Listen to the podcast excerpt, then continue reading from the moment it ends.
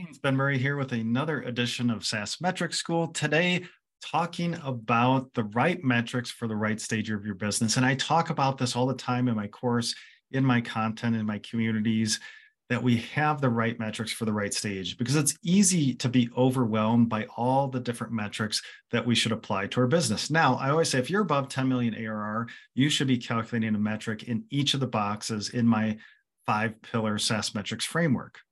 So, how do we know the right metrics for the right stage of our business? It's, it's really important. If we're early stage, say we're less than a million ARR, really important to track bookings, for example, or to track how many customer signups, user signups, how much MRR ARR are we getting early stage. And then we progress to pillar two. And then that's retention. So we're landing customers and then we're looking at retention. And then we progress to pillar three, looking at our margin profile. What's our gross profit? What are our margins by revenue stream, for example? And then pillar four, looking at our financial profile. What's our OPEX profile? What's our rule of 40? What's our EBITDA?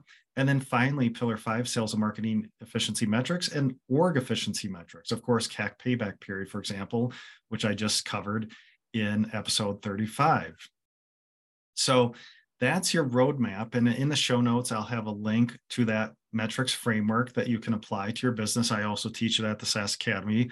Uh, but we have to have the right metrics for the right stage. So if you're early stage, less than a million ARR, and you're getting requests for LTV to CAC, say from a board member, potential investor, it's just too early. Now you could provide it, but it's really not going to have any meaning.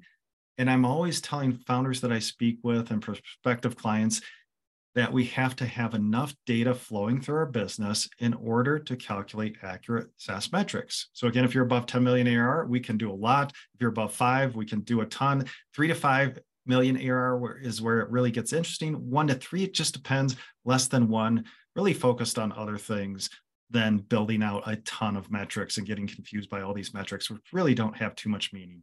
So again, look at the show notes. You can download my five pillar metrics framework, which acts as your metrics roadmap. So right metrics at the right stage. Stage. And thanks for joining me today for the right metrics for the right stage of your business.